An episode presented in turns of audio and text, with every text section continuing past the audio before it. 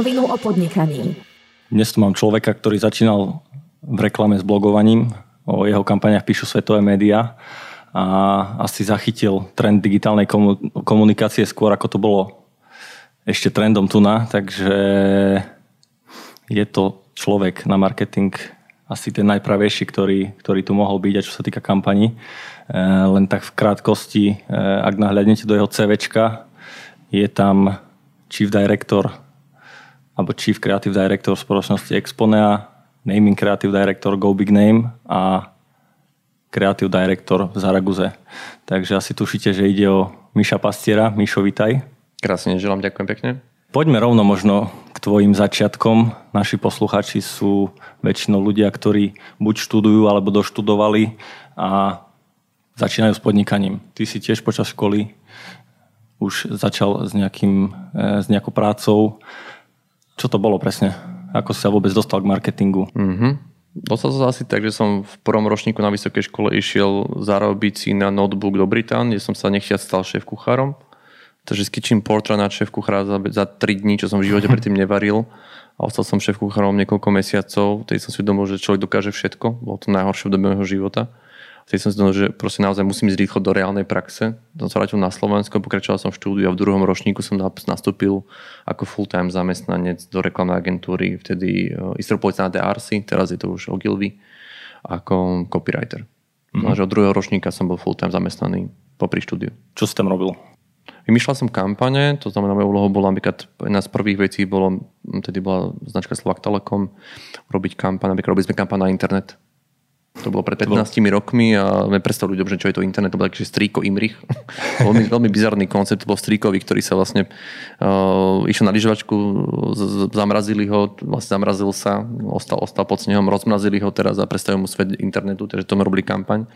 Alebo pre Slovak Telekom sme robili takú, že telenovala Paloma, ako mal Telekom kedy takú komunikáciu v balíkoch, že boli, neviem, boli Piráti, potom bola telenovala, tak vlastne ako keby ten koncept tej telenovely som tedy robil pre Istropolitanu a v tej sa nám urobil, podaril prvý veľký taký, že fakt je svetový úspech, kedy sme vyhrali celosvetový tender na Peugeot, na printovú komunikáciu Peugeot Partner, mm-hmm. kde práve ako keby ja ako junior z agentúry a tej agentúry som to veľmi vďačný, som mal šancu robiť priamo ako, nebol som že junior junior, ale keď som bol junior, ja som mohol robiť na čomkoľvek tej agentúre, takže preto robil som televízne spoty hneď, alebo priamo tento svetový tender na Peugeot Partnera úplne náhodou môj, môj vtedy nápad vyhral, čo bol úplne fantastické, tak sa veľmi sa teším, že to bolo veľmi také zázračné obdobie využitia tej príležitosti, ako sa len dá.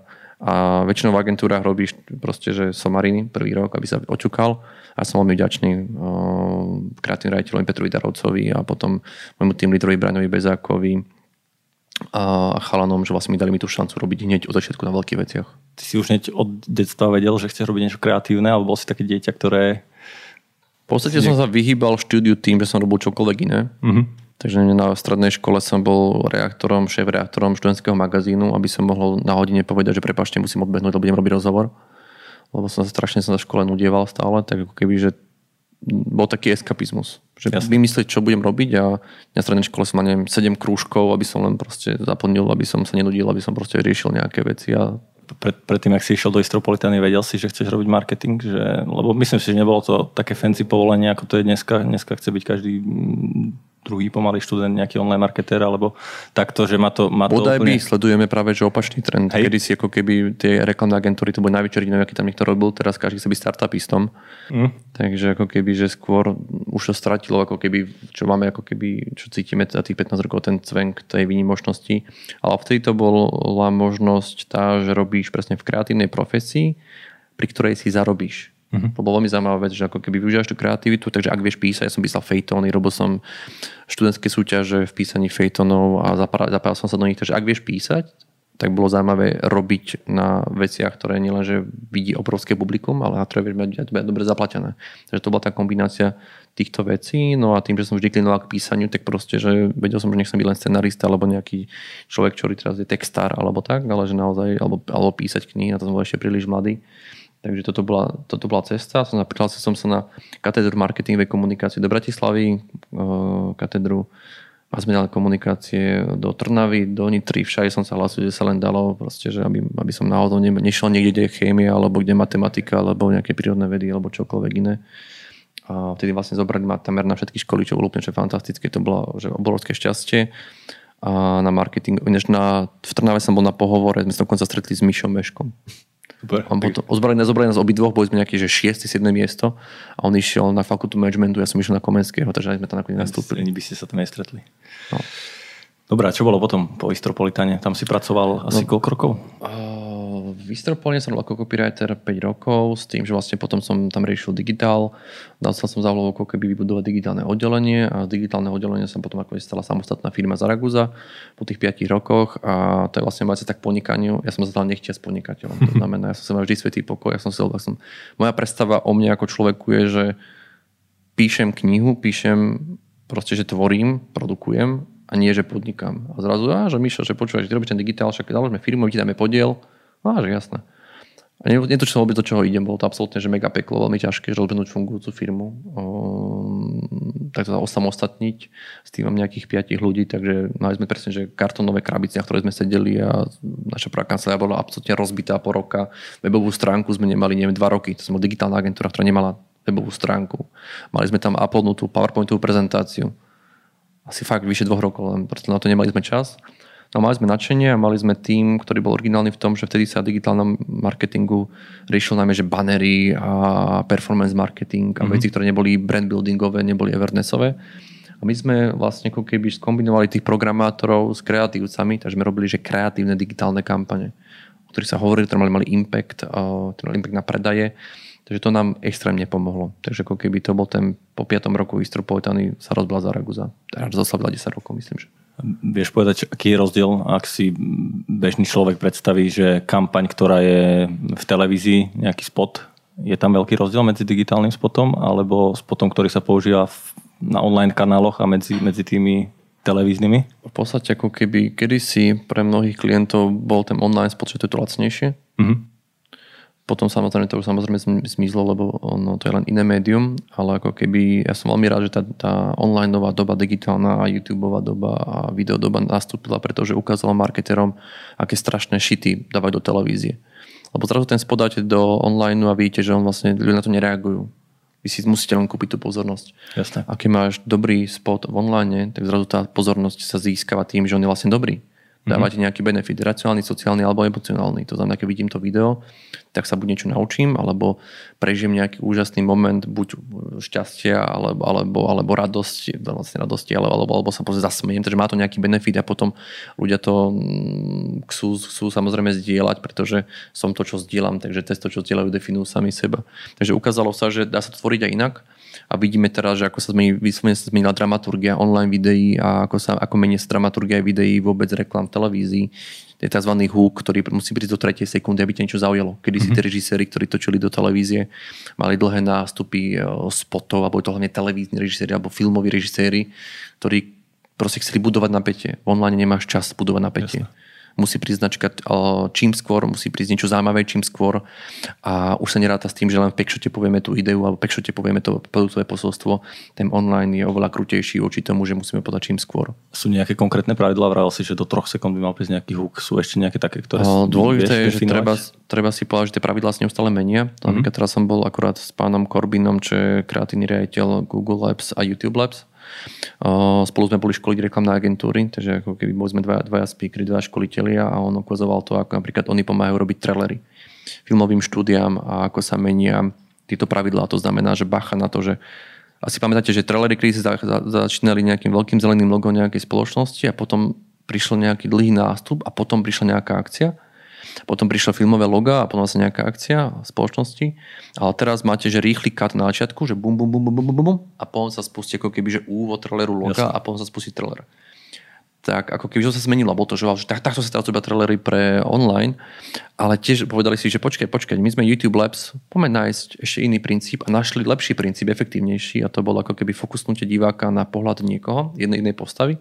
To znamená, že v úvode vidíš buď nejakú tvár, nejakú, nejakú alebo nejak, nejakú, nejakú postavu a ten dej ťa sprevádza cez jedného človeka. Takže ako keby, že vidíš, keď si pozrieš moderné trailery, tak vlastne sleduješ malinkú dejovú líniu už v tom traileri kde cítiš nejakú motiváciu tej postavy. Aj to trailer. To znamená, zistili, že to je efektívnejšie ako rýchly sek záberov. Čo je veľmi zaujímavá vec.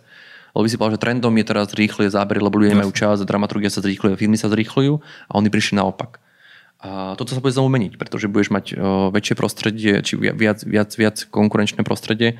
A tiež netreba zabídať to, že keď povieme online video, čo myslíme? Myslíme video online v prostredí Instagramu, alebo vo Facebooku, alebo v TikToku, alebo, vo, alebo na YouTube online video na YouTube, na Facebooku funguje absolútne odlišne. Proste ľudia na Facebooku scrollujú, proste 80% pozerajú bez zvuku Jasne. a ľudia robia to, že nahrajú to isté video na Facebook a na YouTube, čo úplná samarina.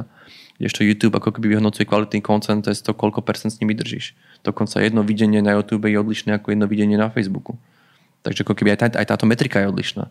Takže ako keby vždy je to o tom, že bacha na pravidla sú v nejakom kontexte nejaké zrazu fungujú lepšie, ale dôležité je neustále experimentovať, mať chuť experimentovať, mať, mať budget na experimentovanie a učiť sa robiť tie veci efektívnejšie. Čo ale platí je to, že ukázalo sa, že ľuďom značky neprekážajú. To znamená, že kedy si tí ľudia sa ako keby marketeri hambili, že oh, náš produkt musíme skryť a dáme nieký na záber. Teraz sa ukazuje, že ľudia sa tešia, keď ten produkt vidia a čím skôr bude, tým lepšie. Takže veľká dejová reklama, kde potom sa to prdne na konci, ukáže sa nejaké logo môže fungovať, ale vôbec nevadí to, že keď ten, to logo alebo ten produkt je úplne v prvých sekundách. Takže netreba sa hambiť za svoje produkty. Absolútne nie. A ľudia, lebo, lebo reálne čo vidíme aj s výskumom, my sme teraz verejnili a robili sme spolu s ďalšími agentúrami ako Waymaker najväčší prieskum medzi mladými o slobode a peniazoch bol to projekt Slovenskej sporiteľne, kde sme sa pýtali vyše 1540 mladých ľudí vo veku 15 až 30 rokov rôzne, rôzne otázky a vyšlo tam, že sú paralizovaní zo slobody. Je to veľmi zaujímavá vec, lebo povieme si, že sloboda je niečo, čo ľudia k tomu prirodzene inklinujú, že sloboda je super, ale ich tá sloboda paralizuje v tom, že je príliš veľký výber. A to je extra nebezpečné, lebo ako máš príliš veľký výber, tak utekáš sa k skratkovitým riešeniam a tak ďalej, a tak ďalej, a tak ďalej. Takže ako keby, že tie produkty fungujú aj preto na začiatku, lebo ty vieš, že aha, toto poznám. Takže ako keby, mm-hmm. že ten mozog je trošku pokojený tým, že čo, niečo pozná. Takže ako keby toto je vec, ktorá funguje a ďalším dôkazom je to, že prečo takéto veci funguje, to, že prečo youtuberi porazili značky. YouTube kanály a youtuberi porazili značky preto, lebo sú konzistentní. Keď niekoho odoberáš nejakého youtubera, tak vie, že jeho ďalšie video bude asi, asi vieš, o čom bude a vieš, že tam bude on on ti je sympatický. Ale keď doberáš nejaký YouTube kanál nejakej značky, ty netušíš, aká bude jesenná kampaň, aká bude zimná kampaň, aká bude jarná kampaň, znovu to bude niečo iné Jasne. a ľudia nemajú radi inakosť. Ľudia nemajú radi prekvapenie, že nevedia, čo bude nasledovať. Ale, ale nie je to tak, že niekedy ľudia to nemajú radi, ale až keď sa to zmení, alebo keď priniesie niečo nové, tak sú v konec koncov šťastní, že si niečo nové priniesol a niečo nové im opäť ukázal. Či snažíte sa aj v tých kampaniach nie, nie, ľudia, ľudia nenávidia, ľudia nenávidia novosť. To mm. je mhm. ako keby to je, uh, takto povedzme si, že e, v marketingu väčšinou robia tzv. Že early adopters alebo novelty seekers, je to prirodzená DNA vlastne, máš, máš si geneticky nakodované, že majú rád nové veci, preto si v marketingu, lebo tam je všetko nové a raz je nejaké VR, raz sú nejaké chatboty, raz sú nejaké také boty a tak ďalej. Tí ľudia milujú novosť. Zákazníci nenávidia novosť. Mm-hmm. To znamená, to je na hlavách marketerov mnohých, že oni čo, očakávajú niečo nové. Nie. A to je ten dôkaz tých youtuberov. Neočakávajú niečo nové. Máme tu na, na, na, na najväčších z najväčších experimentov o konzistentnosti je vlastne YouTube. A ešte raz, kto vyhráva? YouTubery. Vyhrávajú značky? Nie. Oni nechcú nové veci. Ľudia chcú mať niečo sympatické a vedia, čo bude nasledovať. Preto máš seriál Friends, ktorý má neviem koľko, 600 dielov či koľko. Máš Tom and Jerry, ktorý je koľko má dielov, extrémne veľa dielov. Lebo prečo, a prečo sú úspešné? Lebo sú o tom istom. A tak to máš pravdu, keď teraz zamyslím nad nejakými reklamami, dajme tomu prací prášok, ktorý je od, od narodenia si pamätám, že tá reklama je v podstate taká istá obsahovo aj scenárovo a len sa mení ten vizuál trošku a stále to pravdepodobne funguje, takže... To je extrémny príklad, ale ako keby tam, tam si môžeme zobrať to, že tá originalita presne nemusí prísť k videi, ale v exekúcii. Mal mm-hmm. si značku Axe, ktorá hovorila 15 rokov, daj si Axe, pôjdu po tebe baví. Hovorila stále to isté, ale inak. Mm-hmm. Tá exekúcia sa menila. Máš teraz Snickers, ktorý ti hovorí, uh, nie si to ty, keď si hladný hovoria stále to isté. Nie si to ty, keď si hladný, nie si to ty, keď si hladný, nie si to ty, keď si hladný. Ale raz je tam Mr. Bean, raz je tam nejaký NFL, raz je tam neviem čo, neviem čo, nejaká iná celebrita. Ale majú konzistentný koncept. Alebo Mentos, The Fresh Maker. Jasné že hovoríš stále o tom istom. Ináč to, čo počujete, počujete je Happy Note, takže vás pozdravuje tiež. Ma sa dohodli, že, že teraz bude pokojný, ale nevydržal. Happy Note je Mišov pes, takže je tu s nami a prispieva k tomuto podcastu. Dobre, e, poďme trošku, ale ty si spomínal, že založili ste Zaraguzu, sedeli ste na kartonových krabiciach, nemali ste ani web stránku. A mne trošku v dnešnej dobe príde, že začínajúci podnikatelia trošku zbytočne riešia, aké budú mať vizitky, aké ano. bude logo, aké, aký bude názov a... To nie. Názov nie. Ale, ale ako keby, že čo, my čo hovoríme, že proste nerieš kancelárskú stoličku, alebo tým, že ľudia viac investujú do kancelárskej stoličky, ktorú potom aj tak vyhodia o pár mesiacov alebo o rok, ale neinvestujú názvu, ktorý sa bude s nimi ako keby ďalších 10 rokov spájať. A toto je najväčší, najvä, najväčší, najväčší smútok, ako keby, že ľudia nevedia, čo sú vlastne tie priority. Čo sa týka toho názvu, to ne, nehovoríme len o názve, to je proste, že názov je vlastne, že právna ochrana tej firmy. Ak mám, mm-hmm. ak mám názov, ktorý je právne chrániteľný, tak proste mám istotu, že nebudujem niečo, čo mi môže niekto potom neskôr zobrať, alebo čo sa bude míliť s konkurenciou, niečo, čo znamená hovno a nemôžeme zanikať na ten trh. Takže ako keby, že my máme za sebou 200 projektov namingových, brandingových a naozaj väčšina je proste rebrandingy, lebo ľudia robili prúser, že si to vymysleli sami a, nemá, a ne, nesplnili objektívne kritéria. To znamená, že nemali potom ochrannú známku, alebo to znamená niečo negatívne, alebo to mal negatívnu asociáciu, alebo dokonca mali, že firmu, ktorá sa volala podľa predmetu podnikania. Príklad je, neviem, CZ, hej, teraz mm-hmm. Notino, pretože už nepredávajú len parfémy. Teraz máš, neviem, každý muziker, prídeš na muziker, čo predávajú? Teraz Golfové palice. No, alebo prilbu na, na bicykel. A raz voláš sa muziker, máš pocit, že máš super nápad. No nemáš super nápad, Jasne. lebo sa voláš podľa kategórie, čo je obrovská chyba. Dobre, Takže ako keby, že treba investovať do toho, do toho namingu, do tej značky, tak aby ťa právne chránila, aby si mal čo konzistentné a ostatné áno, potom je úplne relevantné. Ale čo týka vizitky, tak Áno, vizitka je blbosť, ale napríklad mi sa stalo to, že ma raz vyhodili z meetingu, lebo som nemal vizitku. Takže akože stáva sa aj také, len znovu priority a kontext. Jasné, čo sú také mm, základné veci pri tom názve, ak už idem tvoriť, že čo by som si mal e, napríklad skontrolovať alebo ako nad ním úplne rozmýšľať, že ja neviem, určite budem mať asi web, keď zakladám teraz mm-hmm. nejakú firmu. Mám si skontrolovať domeny, že či sú voľné. Mám rozmýšľať nad tým, že ako sa bude vo vyhľadávačoch tváriť tá moja značka, alebo Môže to byť úplne nejaká skomolenina, ktorá nič neznamená a Základ je naozaj ten, znovu, názov je právna ochrana našej firmy, vašej firmy. Primárne kritérium je, viem tento názov chrániť ako ochrannú známku? Áno, nie. Ďalšie kritérium je, uh, je tento názov dostatočne, uh, môžem v ňom pivotovať môj biznis? Môžem meniť predmet podnikania? Áno, nie. Takže ak sa volám CZ, tak ako mám mm. prúser. Ak sa volám prezúky SK, tak mám prúser, lebo ako keby už nemôžem predávať trička, preto sme prezúky SK premenované na Gugenio a Gugenio môže fungovať v zahraničí a môže predávať už čokoľvek.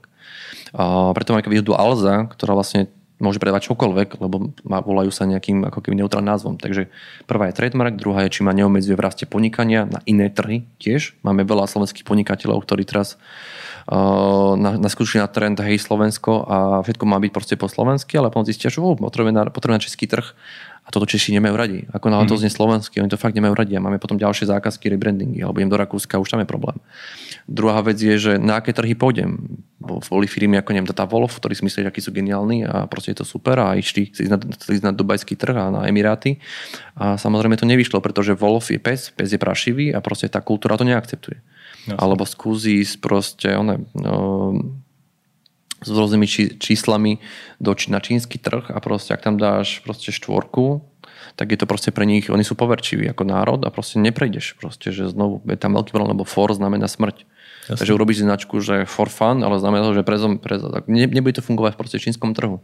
Takže treba urobiť potom aj tie kulturálne špecifika, lokálne špecifika, a samozrejme odlišnosť od konkurencie, od evoka, evokácie, takže ako keby sú objektívne kritéria názvu a nie taký, či sa páči Joškovi v kancelárii alebo sa nepáči Joškovi v kancelárii. Ďalšie kritérium je marketingový potenciál. Keď ti poviem napríklad, že Captain Morgan, tak zrazu sa ti objavilo v hlave vizuálne niečo. Videl si piráta. A to je, to je extrémna sila, alebo M&M's. Máš, proste máš značku, že, ktoré názov je logo, ktoré, ktoré názov je symbol, ktoré názov je fluent device, ktorý spája komunikáciu. Alebo väčšinou, čo má, že Ferko vymyslel názov, Karolko urobí logo a Joško nám spraví ešte ďalší, ešte vizuálnu identitu, čo je úplná somarina, Jasne. pretože potom to nemám, nie, to nie, nie, nie je to biznis a buď robím biznis, alebo nerobím biznis. Mhm. Dobre, ale asi veľa ľudí takto komplexne sa na začiatku nezamýšľa nad tým. A čo v prípade, ak mám mm, škaredé logo, mám blbý názov, nemôžem ísť na ďalší trh, dá sa s tým niečo robiť? Treba tom samozrejme, ako keby treba zvážiť, že uh, aké sú moje náklady s tým spojené, že či, či ma to reálne obmedzujem. My máme teraz klienta presne, ktorá firma 20 ročná nemôže ísť na britský trh, lebo v tureštine ich názov znam nadávku a odmetli ich ako keby zalistovať ako produkt mm. do predajní. A oni mali naplánovanú veľkú medzinárodnú expanziu, veľkú kampaň, všetko bolo zastavené. A to zistili až teraz. A popri tom zistili, že nemajú trademark. Čo je geniálne. Mali sme klienta, ktorý predal že 4 milióny produktov a nemal trademark. Prišlo všetko.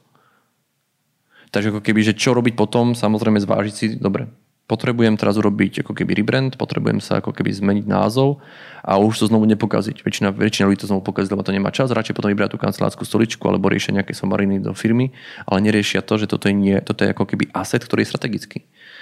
A riešia to len tiež ako nejaký názov, nerobia to ako koncept. Keď ti poviem, že uh, Duracell, ako, ako, alebo proste, že, že, že ťa možno napadne nejaký zájačik, hej? Že, že, že, že, to nejaký brand symbol, nejaký asset tej firmy, ale keď ho dali preč, tak padli predaje a potom tým potom videli marketingový rejiteľ a zájačik sa vrátil.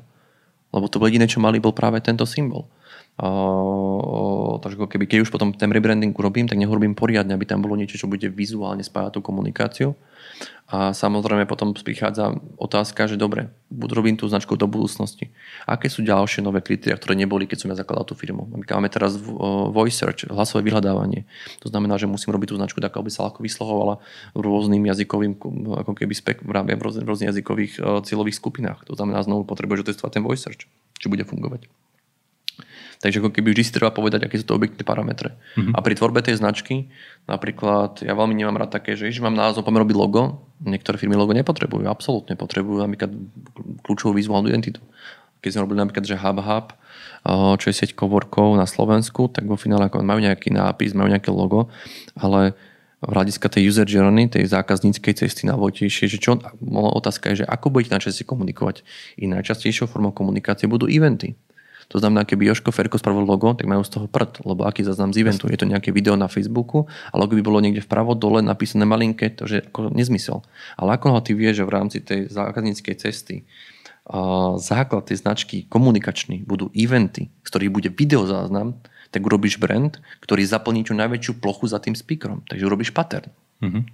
A zrazu nemáš identitu, že logo, ale máš pattern, ktorý zaplňa celý priestor a my vieme zo štúdy, že čím viac pixelov tá značka zaberá na obraze, tým je to efektívnejšie. Jasne. A preto keď si pozrieš teraz Hubhub, tak vieš, lebo máš veľmi veľa covoringov, veľa miest, ale ty vieš, že tento event bol v Hubhube.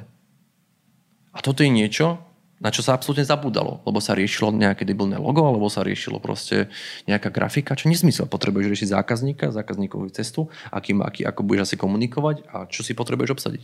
Čo, čo, čo sa týka claimu, alebo čo je pre teba dôležitejšie v klejme, že nech je nejaký zapamätateľnejší, alebo nie je v klejme to, že čo robí tá firma, alebo nech je úplne iný ako pozerať na, na, Znovu, ako na keby, že ak ani to hľadáš, že svetý grál alebo hľadať nejakú radu klejmu, tak už to je prvá chyba, to má zlé uvažovanie, lebo každému pre niečo niečo iné. To znamená, že skôr začnem od mojej cieľovej skupiny, čoho sa obáva moja cieľová skupina. Claim vychádza, dobrý claim vychádza z positioningu, to, ak, ak, ak, ak, ak, ako má nastavený positioning. To znamená, že podľa toho zistím, že pre niekoho stačí, aby bol vtipný ten claim, pre niekoho musí byť, e, že tá cieľová skupina sa obáva XY, alebo to môže byť dokonca fluent device celé kampane, ako to, ako, celé ďalšie komunikácie, ako to je, že nie je to ty, keď si hladný. Keď mám nejaký FMCG produkt, ako sme mali, keď mali tú kofolu, kde sme dali, kde sme ako keby kofolu premenali na fofola, tak ako dáš si fofolu, je ako keby slogan, zároveň mm-hmm. to claim, mhm. zároveň je to niečo, čo obsahuje názov produktu. Takže ako keby pre každú situáciu je absolútne niečo iné, ale platí, nedávajte si predmet podnikania do názvu firmy, dajte si ho do claimu, sloganu, to voláte akokoľvek, tam patrí. A tam môžete mať napísané presne, že, stl- že rodinné stolárstvo, nech to tam je, ale nech to nie názve. Mm-hmm. Super. E, dobre, tak názov by sme už mali, ak začínam podnikať. E, teraz mám nejaký produkt a chcem na ňoho vytvoriť kampaň. Mm-hmm. Čo je taký recept na úspešnú kampaň, alebo celkovo by som chcel vedieť, že ako to celé začína. Máte za sebou kampane ako mm, Fofola napríklad, e, veľké kampane pre Zlatý bažan, to spomínal si ich ešte viacej. Čo je začiatok tej kampane a až kam to ide? Tak podstate základ je ten, že čo je náš problém pre množstva klientov, že vlastne čo chcem to za kampaňou dosiahnuť. A fakt je problém, že na tým marketingu a to nevedia definovať. Čo, čo môžu byť Čokoľvek. Potrebuješ zvýšiť brand awareness tej spoločnosti alebo potrebuješ zvýšiť dôveryhodnosť. Potrebuješ zvýšiť predaj konkrétneho produktu. Potrebuješ pomôcť o, s, s tým, že ako keby že zni, znižuje sa povedomie o tej firme alebo má nejaké negatívne asociácie. Potrebuješ niečo zmeniť, upraviť. Napríklad našu úlohu teraz v slovenskej sporiteľni je urobiť z nej modernú značku, modern, mm-hmm. modernú spoločnosť a tým pádom robíme aktivity, ktoré aj vizuálne, exekučne teda ako keby posvojujú tieto parametre veľmi výrazne a aktivity, ktoré ako keby nehovoria, že my sme moderní, alebo, alebo že my sme autentickí, alebo, alebo my vám rozumieme, ale napríklad skončia s autorovou komunikáciou. Mm-hmm. Že gesto je vždy viac Jasne. Ako, ako tá kampaň. Takže možno, takže prvá vec, že čo tým chcem dosiahnuť a druhá vec, je riešením reálne kampaň? že kampaň je už niečo, čo ako keby, že ideme čo komunikovať, že asi to, nie je to ako nejaká reklama, ale možno naozaj, že to, že skončím s billboardami, je kampaň. Mm-hmm. To je aktivita. To znamená, že niekedy vieš urobiť aktivitu, vieš, vieš urobiť dokonca spoluprácu, vieš urobiť subbrand, vieš, vieš urobiť niečo, čo ako keby že zvýši tebe hodnotu. Môžeme presne, že napríklad, že, že Gorilla Glass. Je to produkt alebo kampaň? Že je to veľmi zaujímavá vec, že vlastne ako keby teraz je Gorilla Glass vyhľadávanejší ako, ako v Samsungi, v Amazone ale vlastne oni robili kampaň na technológiu a tým pádom predajú produkty a tak ďalej. Takže ako keby treba mm-hmm. si mhm. naozaj ideálne poznať možnosti, čo všetko to kampaňou môže a niekedy to vôbec nemusí pôsobiť ako kampaň. A tá kampaň má tisícky foriem. Presne tam môže byť od kontentového seriálu po neviem čo, neviem čo, ale tam si dávame naozaj pozor to, že ľudia v marketingu milujú skratkovitosť. Presne povedia, že musíte robiť spot, alebo že musíte robiť native, native reklama, alebo online PR, alebo takéto niečo čo je úplná somarina, pretože to je len to je ako keby popis formy, ale vôbec neho nerieši obsah. Ja môžem mať dobrý spot, zlý spot, dobrý native, zlý native, dobré PPC, zlé PPC. Takže ako keby, ale dobre. Takže otázka bola, že čo pre tú kampaň, tak prvé, že čo tým tým dosiahnuť. Ďalšia vec, či vôbec potrebujeme tá kampaň, že nevyriešiť napríklad nejakým gestom. Mm-hmm. Launchneme uh, update nového softveru, ktorý integruje XY a tá integrácia bola, bola partnerstvo s XY, ktorý má distribučnú sieť Mali sme robiť tiež kampaň pre spoločnosť a mi povedali, že nepotrebujete kampaň, potrebujete partnera, ktorý má distribučnú sieť. Spojte sa s tou organizáciou a tá má tú distribúciu, ktorú vám je zabezpečiť. Bum a bolo. Nepotrebovali kampaň. A, ale keď už naozaj, že máme komunikačný cieľ, poďme niečo robiť, tak začínaš presne o to, what is the fear? What is the fear of the target group? Čoho sa obáva cieľová skupina? Obáva sa neviem, že tí ľudia nie sú sebavedomí, alebo obávajú sa toho, že niečo bude drahé, obávajú sa toho, že mhm. niečo bude pomalé. Že čoho sa obávajú? A keď začneš od tej obavy, ktorá je prirodzená pre tých ľudí, tak sa ti ľahšie predáva. Lebo veľmi ťažké, ako keby, že priniesť niečo nové, ešte to vysvetľovať, ale ľudia to tam ešte nie, tie nové veci nechcú, lebo nie, ale je to veľmi drahé niečo vysvetľovať. A, a ako zistuješ tú obavu alebo ten, ten insight do tej kampane? Robí sa to prieskumami alebo No, máš šikovní ľudí na produktovom oddelení, máš šikovní ľudí na marketingu, ktorí ako keby že chápu a zabi, vedia zabiť svoje ego a proste vnímajú ten trh. Máš, alebo proste ak som totálny mega like, teraz sme robili nejakú spoločnosť, ja som o tom, o tom segmente som absolútne nič nevedel, zistil som, že ani ten klient tom nič nevie. A tak sme išli na call centrum. A na call sme sa opýtali, dobre, prečo vám volajú ľudia? Toto, toto, toto. Aha, mm-hmm. takže mi na tomto postaviť kampaň, no to by bolo super. Takže ako keby treba si nájsť ten svoj zdroj toho, že tej pravdy, ktorú nájdeš. Lebo niekedy je to presne, že typu popradská káva, potrebujeme predať viac kávy. Tak si povieme, že OK, že ako sa predáva na Slovensku káva? Tak ako nejaký ranný rituál, predáva sa cez nejakých fotko, fotky a zábery z nejakých kolumbijských fariem, potom sa predáva cez nejaké štýlové nové obaly a takéto ďalšie veci. A potom, že dobre, to sú produktové insighty, vľady. Aký je kulturálny insight? Ako sa ľudia bavia o káve? A zistili sme, že nastúpila proces, že kávová diktatúra ľudia riešia, či si dáš mlieko do kávy, alebo si dáš cukor do kávy a hejtujú sa medzi sebou, že OK, to je kulturálny insight, to znamená, že ak nájdeme insight, ktorý je kulturálny, tak ako keby, že ľudia ho budú považovať za svoj.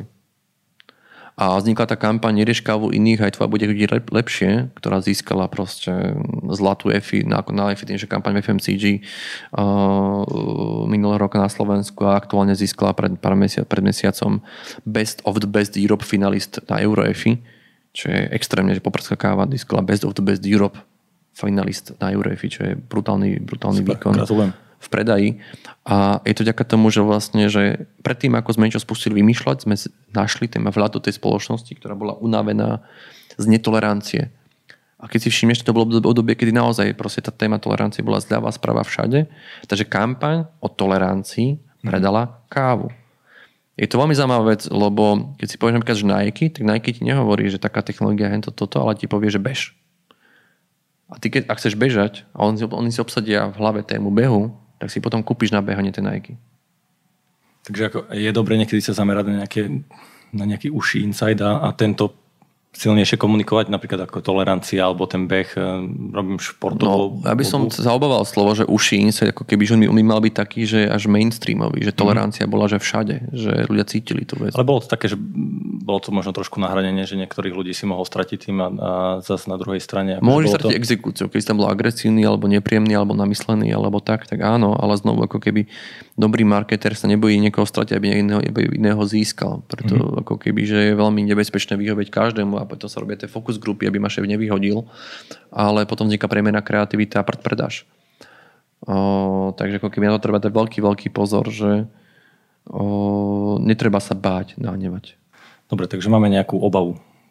Áno, alebo strach, alebo cieľovej, strach skupiny, cieľovej skupiny, potom hľadáme nejaký ten kulturálny pardon, nejaký kulturálny insight, ktorý je v tej, tej cieľovej skupine a potom hľadáme proste veci, ktoré napríklad, že fungujú a my ich použijeme, len na to dáme inú exekúciu. Mm-hmm. Že nepotrebujem objaviť koleso, ja proste dám niečo, že toto funguje v tomto segmente, len to poviem zaujímavejšie. A tohto sa ľudia obávajú. Oni, oni chcú byť všetko nové, že oni chcú vymyslieť aj, aj nový produkt, aj nové posolstvo, aj nové, nové a všetko ako nové, ale ty môžeš robiť už úplne staré, len to povieš na novo. Mm-hmm. Alebo zaujímavejšie. Dobre. Uh, a potom ďalej čo? keď už ide k tej konkrétnej exekúcii. To znamená, že ako keby máš nejaký ten strategický brief, to znamená, máš to napísané, že ako reaguje cieľová skupina, čo trápi cieľovú skupinu, aké sú tie kulturálne insighty v rámci tejto cieľovej skupiny, ako komunikuje konkurencia, aké, ak, čo sú teda rizika, čo sú mandatóry, čo vlastne máš, čo vlastne tá kampaň má obsahovať, čo nemá obsahovať a potom si normálne povieš, koľko máš na to peňazí, lebo ak si to nepovieš, tak proste sa zaciklíš a hlavne si povieš termín, dokedy tá kampaň bude vonku. Lebo veľa ľudí len špekuluje rok hovorí o tom, ako raz spravia kampaň a prd spravia, mm-hmm. pretože si dali si konkrétny termín a neučlenili si budget. A nikdy neurobiš to, že prídeš za niekým, vieš čo, potrebujem nejakú kampaň, navrhni mi niečo, ti poviem potom, aký mám budget. Ak takto niekto príde, tak tej chvíli sa lúčime s tým človekom, pretože vieme, že nemá všetko v poriadku a nemá doma upratané. Takže ako keby, že vyčlen, vyčlen si proste budget a potom sa zamyslí presne, že aké sú asety, ktoré vieš využiť. Lebo to ja netuším, keď príde ako keby nejaký klient, ale možno to bratranec je nejaká popstar, možno máš konta nejakého futbalistu, možno máš v zásobe, neviem čo, vzducholoď v hangári, o ktorej nikto nevie, alebo máš partnerstvo s nejakou, nejakou nadáciou, alebo máš proste 40 aut, ktoré vieme proste obrendovať a firmy zabúdajú na to, čo majú. Mm-hmm. Takže využiť do kampane aj to, čo máš, ak sa to dá využiť. Takže správ si ako keby zoznam toho, čo vieš využiť a môžeš to využiť. Takže ako keby nikdy nevieš. Ale hlavne, ak, ak vieš, čo chceš dosiahnuť, tak my sme naozaj mali klientov, sme povedali, že proste nerobte kampaň, dajte letačiky, zastierače vo vašom okolí a bude to fungovať. Že to sú tie nádherné veci. Takže ako keby, že proste takýto. A všimni si, že stále nehovoríme ešte o tvorbe kampane. Ešte nie, no. Ešte, ešte stále tam nie sme. Vyzerá, vyzerá to ako Zložito, stále, stále ale, ešte ako keby len ako keby hľadáme niečo, aby sme vedeli mať dobrý štart, aby sme nešli proste zlým tak, smerom. príprava je najdôležitejšia pri celej kampani, lebo áno, celková tá exekutíva samozrejme je dôležitá, ale ak asi na začiatku a si potom, nepovieš, čo mám chceš dosiahnuť. A... Tento brief kvázi vypísaný a pripravený, tak idem až potom ku kreatívcom a ľuďom, k tvorcom a hovorím im, toto chceme dosiahnuť, toto, toto vieme o celovej skupine, toto by malo fungovať, toto je produkt a toto je časové hraničenie, keď tú kampaň budeme spúšťať. Toto sú toto, toto, ako keby že regionálne obmedzenia, toto sú nejaké časové obmedzenia, toto je nejaký kontext, ktorý tam práve v tomto produkte je.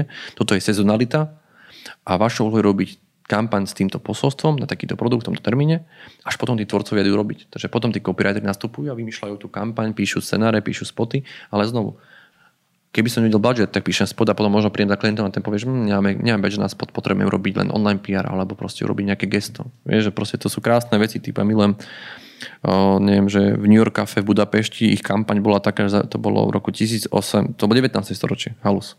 Tak zavolali si novinárov a ukázali kľúčiky, tedy už mali nejakých 700 konkurentov, bolo 700 kaviarní, bolo v Budapešti. Si 700 prvá kaviareň, tak čo spravíš proste, že ukázali kľúčiky a zahodili do Dunaja pred novinármi. Do Dunaja zahodili kľúčiky a povedali, že my budeme otvorené non-stop. A tým sa odlíšili. Jasné. Takže niekedy aké to obrovské gesto je niečo, čo ako keby môže extrémne pomôcť, že to kampaň môže byť gesto. Um, alebo, alebo niečo, niečo dáš proste von, alebo mali sme, mali sme takú kampaň, že robili sme, robili sme že sochu z liekov. Našou úlohou je ukázať Slovákom, že jedia príliš veľa liekov a fakt, že my jeme extrémne veľa liekov, my sme hľadači liekov, je to úplne že crazy, šialenosť a robili sme sochu z liekov z toľko, takého počtu, koľko ľudia zjedia za rok.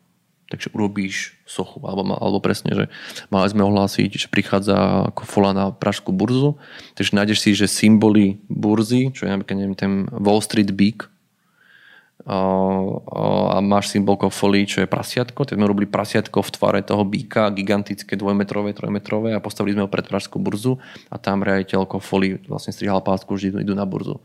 Ale robili sme, že vizuálny symbol, ktorý bol odfotiteľný a zdieľateľný, že keď prišli novinári, točili túto sochu, keď prišli novinári z, z tlačených médií, tak fotili túto sochu a my sme mohli robiť content okolo Takže tak, všimni si, že tá online kampaň a televízna kampaň začala fyzickou sochou.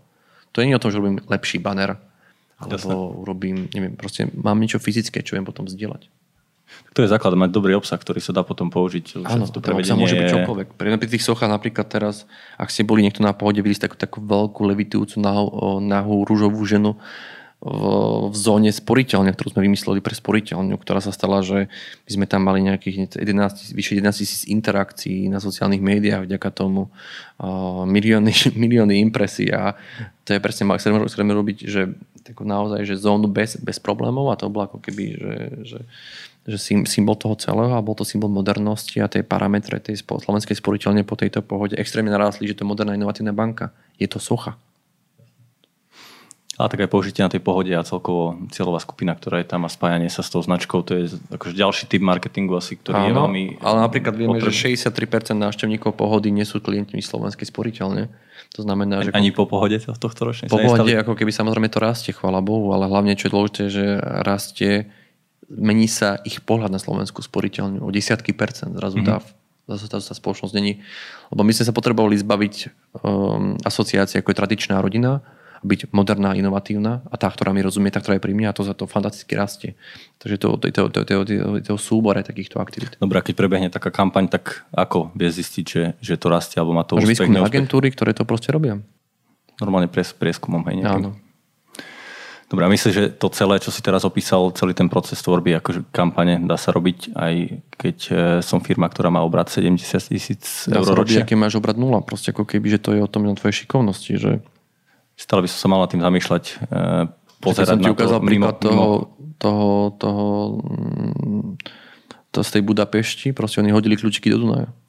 Jasné. Urobili gesto. Akože to je, to, je, to je tá úžasná vec, že proste ľudia sú len leniví, to je celé. Ľudia sú leniví, alebo proste, že sú tak zahltení rutinou, že vlastne oni nemajú čas vytvoriť niečo výnimočné. Ale raz, keď sa zamyslíš, vlastne dá sa to v podstate, ako keby, že vytvoríš asety, a využiješ asety, ktoré máš. Ako keby môj, ako keď najobľúbenejší hack je, že najlepšou kampaňou vaša firmná kultúra. To znamená, keď myslíš do firmnej kultúry, tak to môže byť práve tej firmnej kultúry. Keď si všimneme, že Google v úvode, keď ešte nebol veľká známa firma, mm-hmm. tak proste urobili, že free jedlo a kolobežky a všetci fotili kolobežky. Jasné. Čo, čo dáš ty do firmy, aby to proste bolo symbolom vašej firmnej kultúry? Vieš, že, že ty si vieš nájsť tie symboliky a vieš si nájsť ako keby tie veci, ktoré, neviem, keď sme začínali Exponeu a boli sme fakt, že, že mali sme nula peňazí, tak sme napísali článok o tom, že o, mladí nechcú robiť v korporáciách, vyberajú si rýchle rastúce firmy ako Exponent. A podložili sme to dátami z Deloitte a iných proste o tom, že naozaj mladí nechcú robiť v korporácii a dali sme tam príbeh Exponent, ako tam sa hlásia ľudia. A tento článok mal, neviem, 40 tisíc videní a mali sme po sérii takýchto článkov vyše 1500 CVčok. Super. Rozumieš, ako keby, že, že ty si si obsadil tému v tej spoločnosti, ktorá bola nastavená antikorporátne. A keďže my sme nemali prachy ani na ten prieskum, tak my sme si požičali výsledky takýchto prieskumov. Mm-hmm. A napísal o tom článok, sme to robili ako, boli sme, že kurátormi obsahu. To znamená, že, že nemám prachy čo s kampaňou, tak máš kreativitu. Tak máš proste kontakty, tak máš distribučnú sieť, tak proste ako keby, že ideš ďalej. Len proste niečo urob. Lebo veľa ľudí je paralizovaných a nič neurobí. Mm-hmm. Alebo proste, že, že neviem, naše kampane, keď však my ako agentúra máme B2B komunikáciu, ale keď potrebujeme hajrovať, tak proste nebudem hovoriť, že sme inovatívni, ale ukážem inovatívnosť. Takže mnoho firm hovorí, že sú moderné, ale ukážte tú modernosť. Alebo sú ekologické, tak ukážte ekologické. Že sú, že sú zodpovedné, tak ukážte, ako ste zodpovední. Asi, asi hlavný message toho celého je, že netreba to len komunikovať, ale treba to reálne robiť a byť tá firma tým, čo, čo, čo Alebo komunikuje. komunikovať, lebo... alebo, alebo to robí to ideálne samozrejme. Ale aj tá komunikácia závaží veľmi. Ale oveľa lepšie je, že nehovoriť o tom, čo som, ale dokazovať to nejakými činmi, ktorých sa potom stáva kampaň. Typu, my sme nepovedali, že sme inovatívni, ale urobili sme prvého chatbota, ktorý generoval briefy pre kreatívcov, vymýšľal kreatívne zadania. Ľudia vlastne, ktorí chceli robiť naše agentúry, písali s chatbotom, mm-hmm. ktorý im dával zadania, generoval, že vymyslí na uh, neviem, lietajúcu vodu kampaň, vymýšľal proste, že tam bol že chlpatý bager, on generoval Jasne. úplne samariny. A tým pádom ako keby, že to bola tá inovácia. Alebo bola vtedy, keď bola kedysi mánia zľava dňa, zľavové portály, pred 8 rokmi, tak sme urobili, že chceš robiť že pracujú v reklamnej agentúre Zaragoza, za 500 eur si môžeš kúpiť, že budeš u nás robiť a seniori majú pobyt zdarma. A toto sa dostalo 25 tisíc ľuďom. Že my sme naozaj ako keby, že ponúku na zľavom portáli, že si zaplať, že budeš u nás v agentúre a normálne, že teda ľudia chceli zaplatiť, že nám, tak tam chcú ísť. Alebo sme urobili prvý Facebook live cover, kde sme ako keby hackli Facebook, lebo mali sme výborných programátorov. A urobili sme prvý Facebook live cover, ktorý menil, menil obrázky, takže posúdil to ako video a písali nám z Facebooku, že ako ste to spravili po nás to samozrejme vyplí nás, ale už bola mediálna téma vonku. No, ale to sú tie úplne začiatky Zaraguzy, kedy si všimneš, že ako keby, že v úvode podnikania ty rastie vďaka kreativite.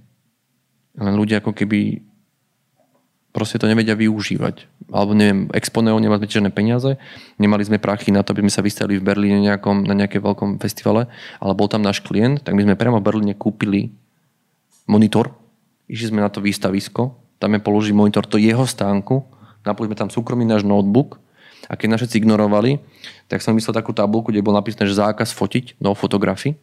A tu sme dali pri ten monitor a všetci zastavovali, že prečo. Hmm. A už dávaš vizitky a už riešiš. Jasné.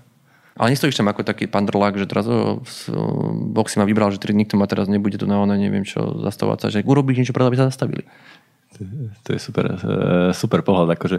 Ja, že, ja vieš, ale presne ten monitor potom, človek, tak potom, potom ten monitor vieš ešte aj vrátiť, lebo povie, že on nefungoval. Takže a vrátiš tak... monitor a na letisku naspäť na Slovensku a tvoj náklad bola vytlačená štvorka.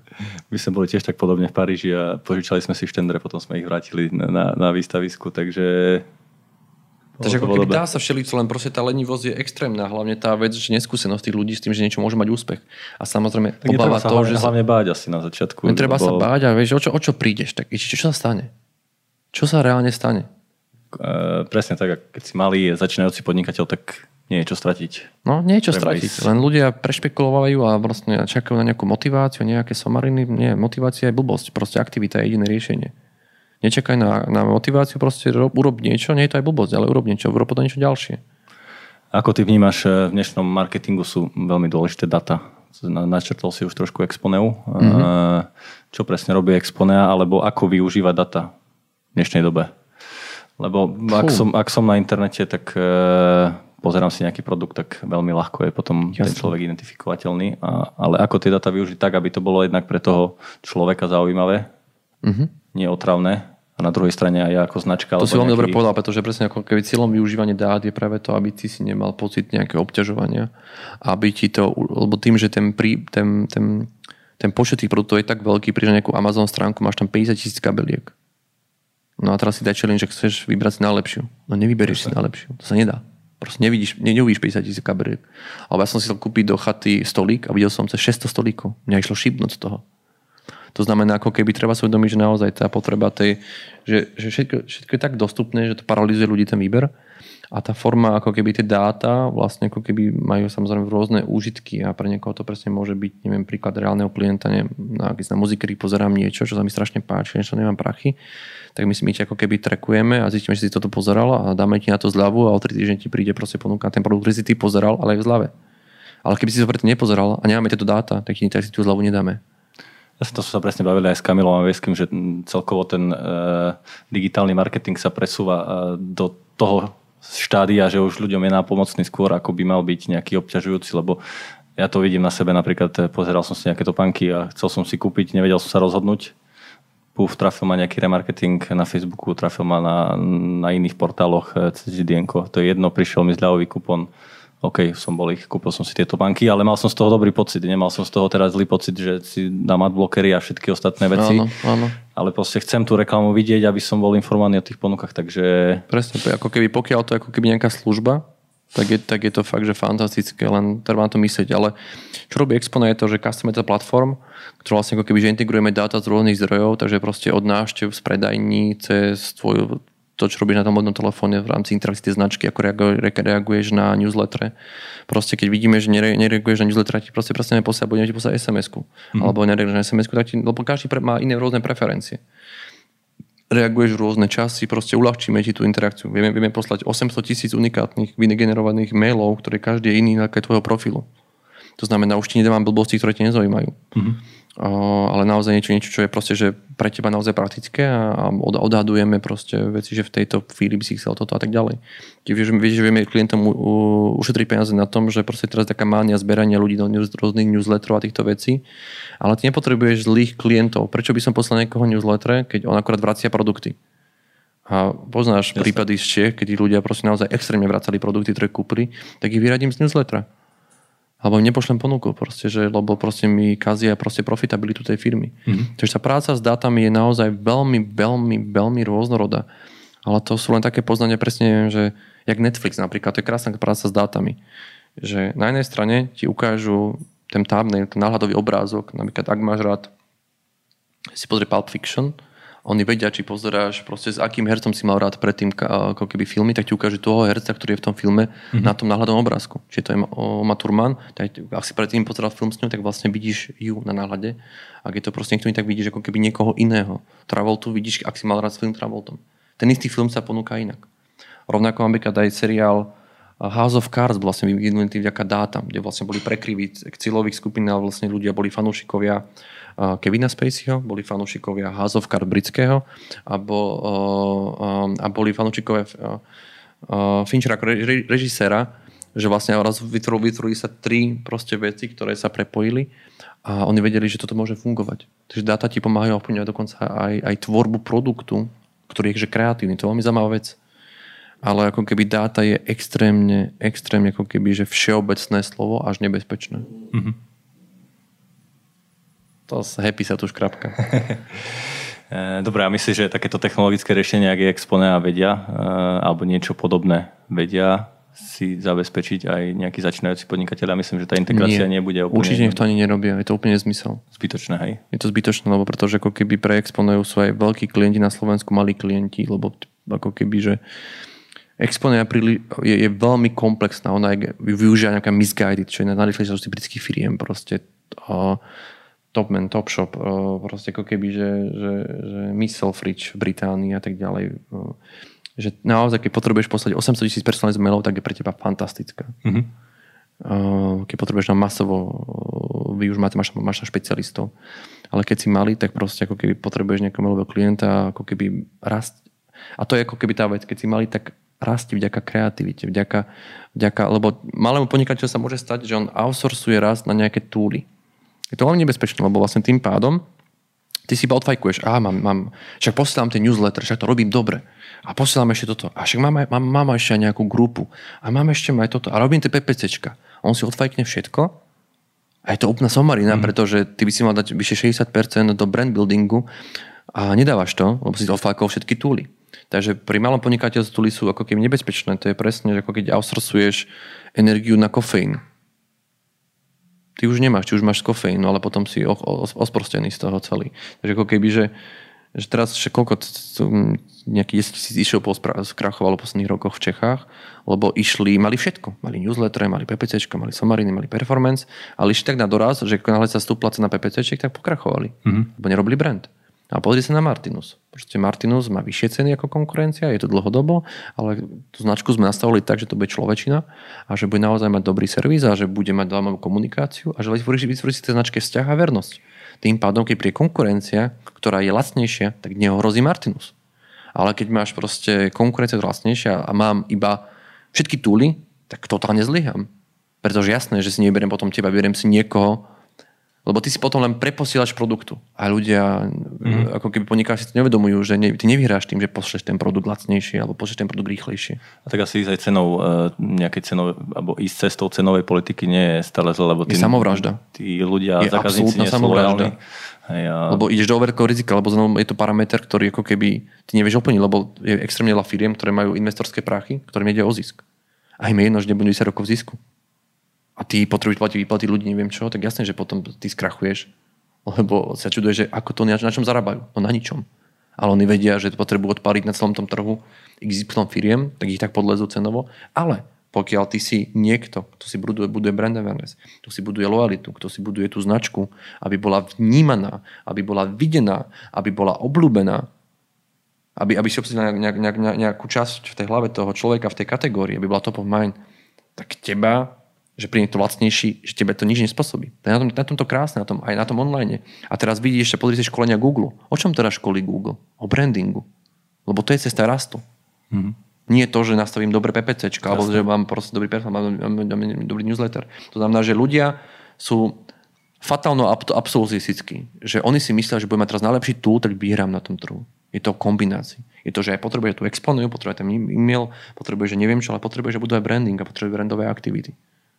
Ale navyše v modernej dobe potrebuješ dobrú firmnú kultúru, lebo ak sa od tebe rozšíri, že si proste debilná firma, tak ľudia nebudú ťa aj podporovať. Ak sa rozšíri, že proste tam one, ďaká tebe sa vraždia nejaké delfíny v Amazonke, tak asi mhm. tiež nebudeš populárny. Jasne. A ty vieš ničiť firmu len na tom, že nejaký palmový olej.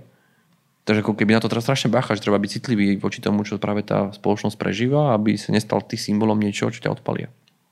Uh, inak ty máš strašný flow, ideš jedno za druhým to je taká otázka na mňa možno trošku mimo marketingu, že kde čerpáš inšpiráciu a kde prichádzaš na takéto kreatívne kampane a myslím, že ani jedna otázka, čo sa týka možno nejakých kampaní e, nastavovania mm-hmm. marketingu ťa nezaskočí.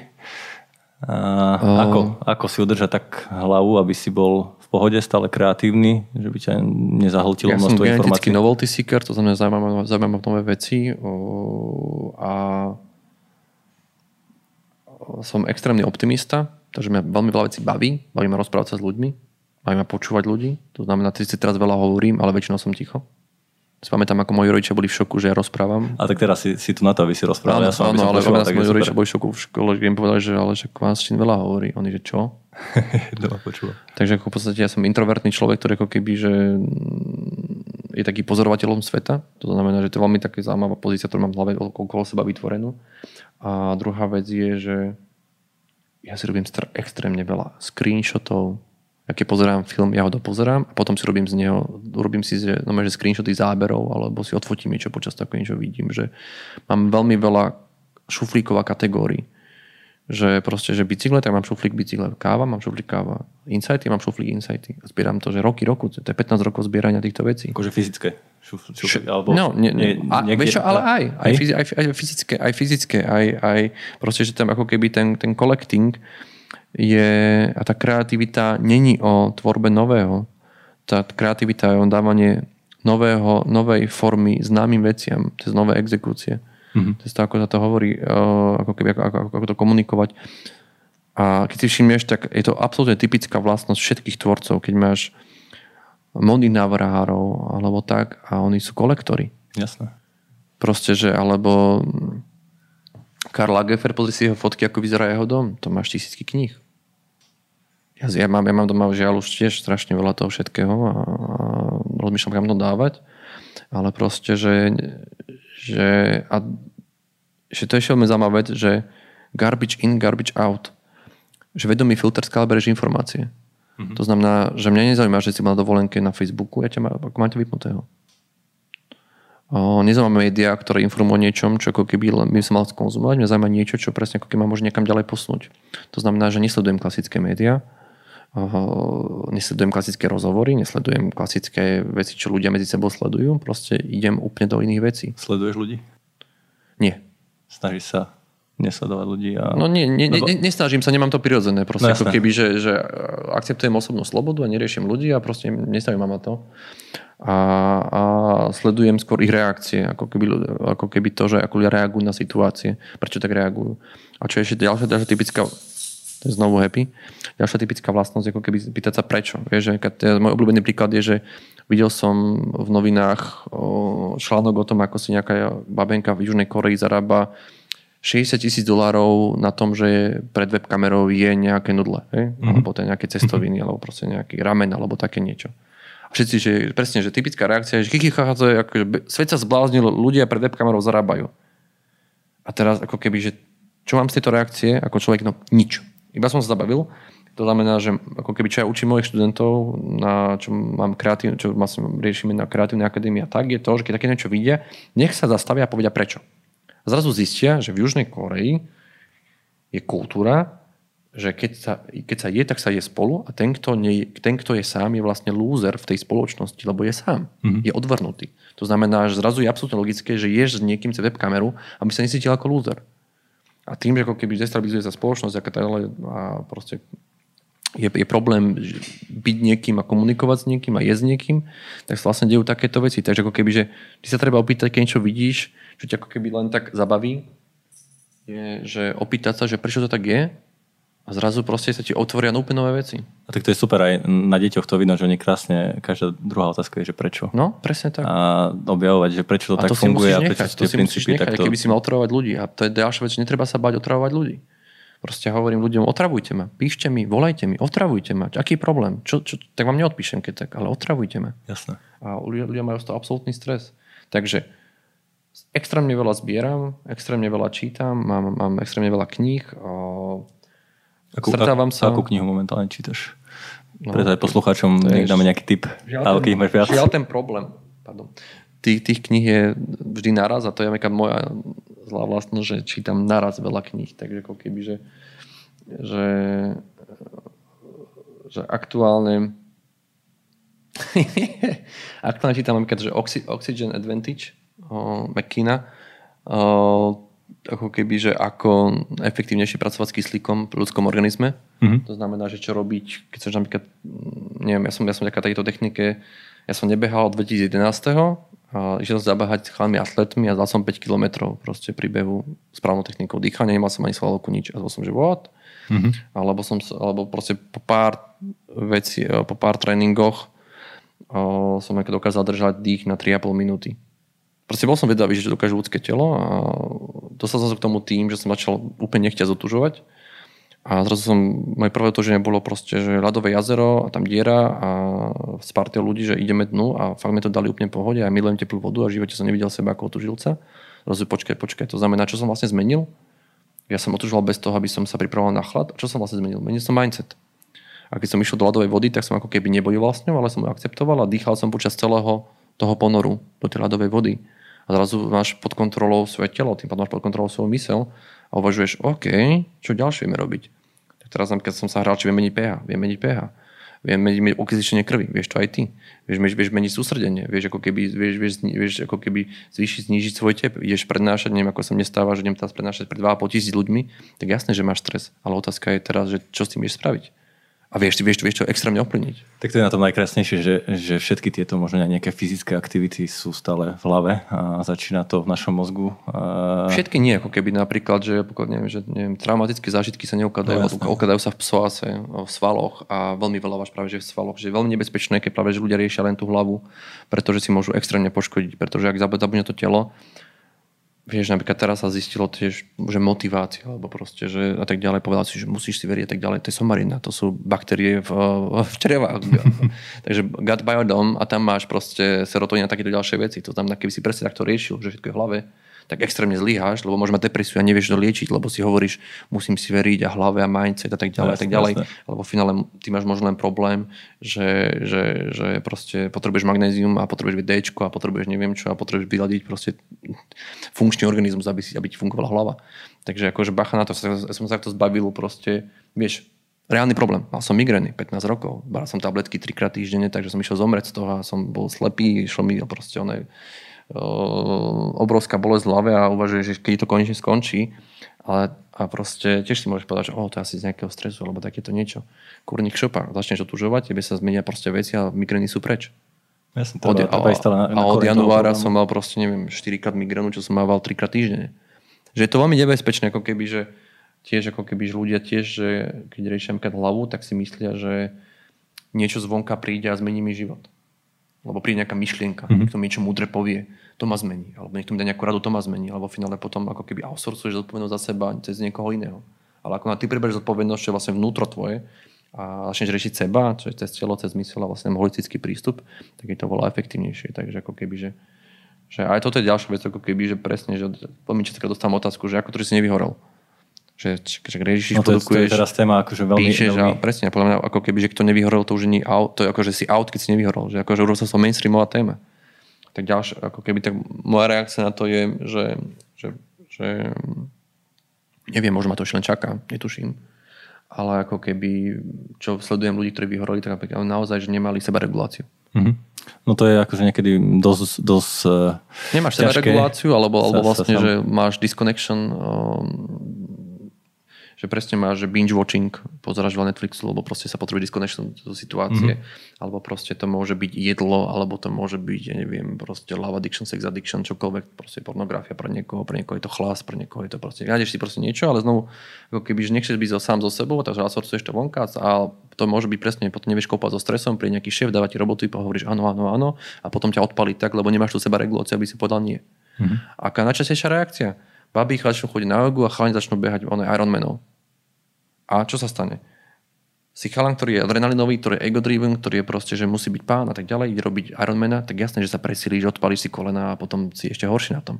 Baba, ktorá má problém napríklad proste s nejakým debilným šéfom alebo šéfkou, nevie hovoriť nie, ide na jogu, kde hovorí, musí byť pokojná, musí byť kľudná, jasné, že potom vyhoríš. Alebo ľudia proste bežne vyhoria, že do neziskoviek po korporáte, korporáte nevyhoria, do neziskoviek a tam vyhoria, lebo chceli robiť dobro a byť služobníkom. Jasné, Ale keby tento istý človek išiel na kurz sebaobrany, kde sa hovorí proste, že brán sa, obrán sa a nájde sebareguláciu, tak nevyhorí, lebo má techniku na to, ako sa obrániť tomu, aby povedal nie. Takže ako keby, že to je ohromná tá vec, že ako keby, že, že, že áno, zodpovednosť na nás, prebrať ju. A druhá vec je, teraz čo vychádzajú veci o, o, o vyhorení, sú väčšinou o tom, že vyhorel som, vyhorel som, vyhorel som. Kurník šopa, kde je tam zodpovednosť tej firmy, kde ten človek pracoval. No to, to, je, to je aj taká otázka, my sme to mali v podcaste Marošku Friedmanovú, ktorá presne hovorila o vyhorení a hovorila o Google a že ako uh, pracovala v Google v Čurichu. A presne uh, sme sa bavili o tom, že či tá firma nesie zodpovednosť za to, že tí ľudia v nej postupne vyhá, vyhárajú alebo vyhoria, alebo sú s tým OK. Zodpovednosť a, nenesie, zodpo- zodpovednosť na svoj život máš len ty. No to je jasné. Ale a nie žena firma, a tvoja mama, a tvoj, tvoj strýko a tvoja manželka, alebo tvoj manžel, alebo tvoje deti, len ty. A druhá vec je, tá firma zodpovedná ako za prostredie, ktoré tomu ľudia pracujú. Ale to, či vyhoríš ty alebo nevyhoríš, je, je len a len tvoj problém. Veľa ľudí má radi, veľa ľudí trpia um, takým tým syndromom, že obete. Oni milujú byť, že majú problém. Ježiš Mária. To sa v tom úplne užívajú a všetci na mňa zlí a tak ďalej. A to je problém.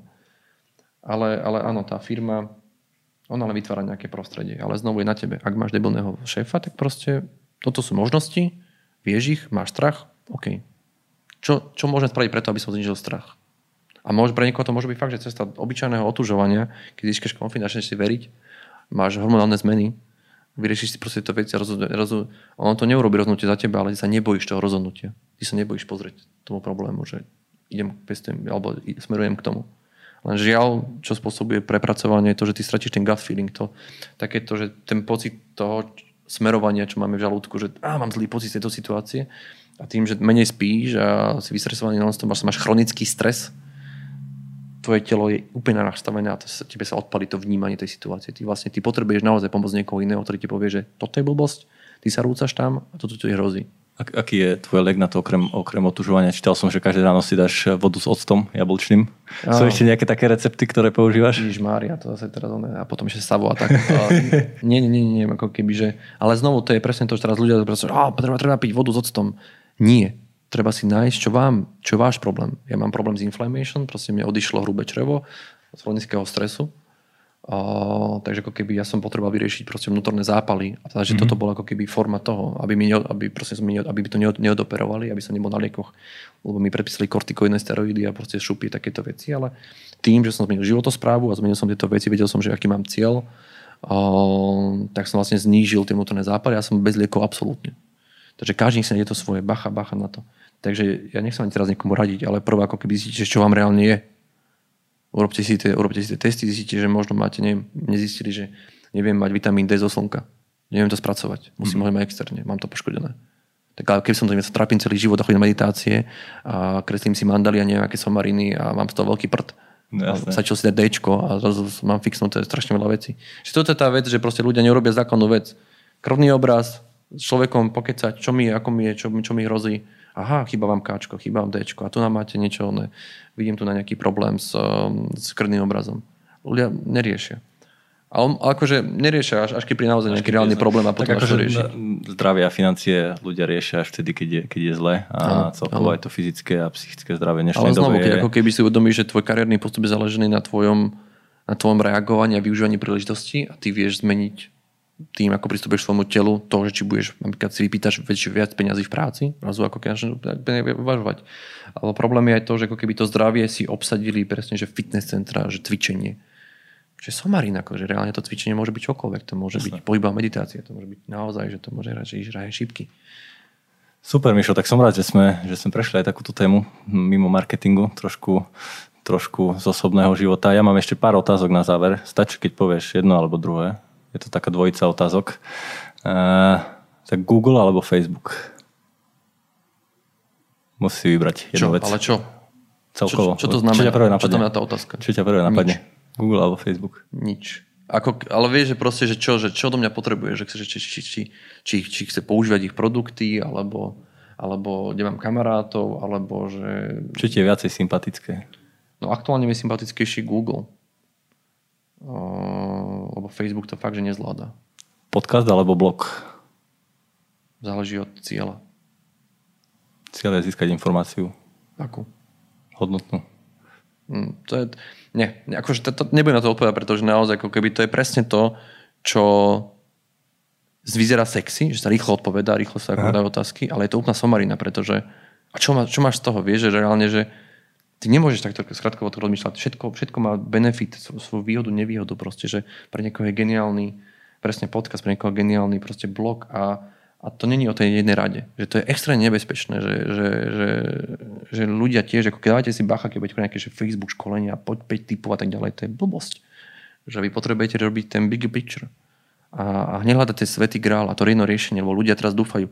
Preto presne milujú tie veci, že príde na konferenciu teraz, že aký teraz trend a teraz, a teraz nejaký VR a všetci, a postarme sa z VR. Nezmysel. Totálny nezmysel. Proste súvisí to s mojím positioningom, súvisí to s mojimi cieľmi, súvisí to s týmito vecami.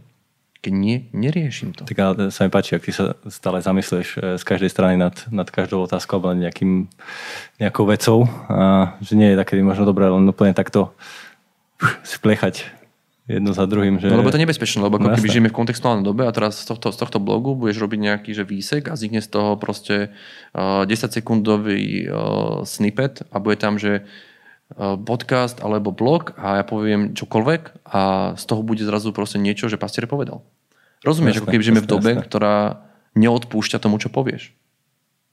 To je... Čokoľvek, čo povieš, bude použité proti tebe, alebo môže byť použité proti tebe. To znamená, že extrémne nebezpečné, skratkovité odpovedanie a vôbec takéto veci. Kebyže, ja to si dal každý pozor, lebo áno, napríklad, čo je ešte, ešte otázka, prečo som nevyhorel, lebo ako keby, že som sa naučil rýchlo rozhodovať.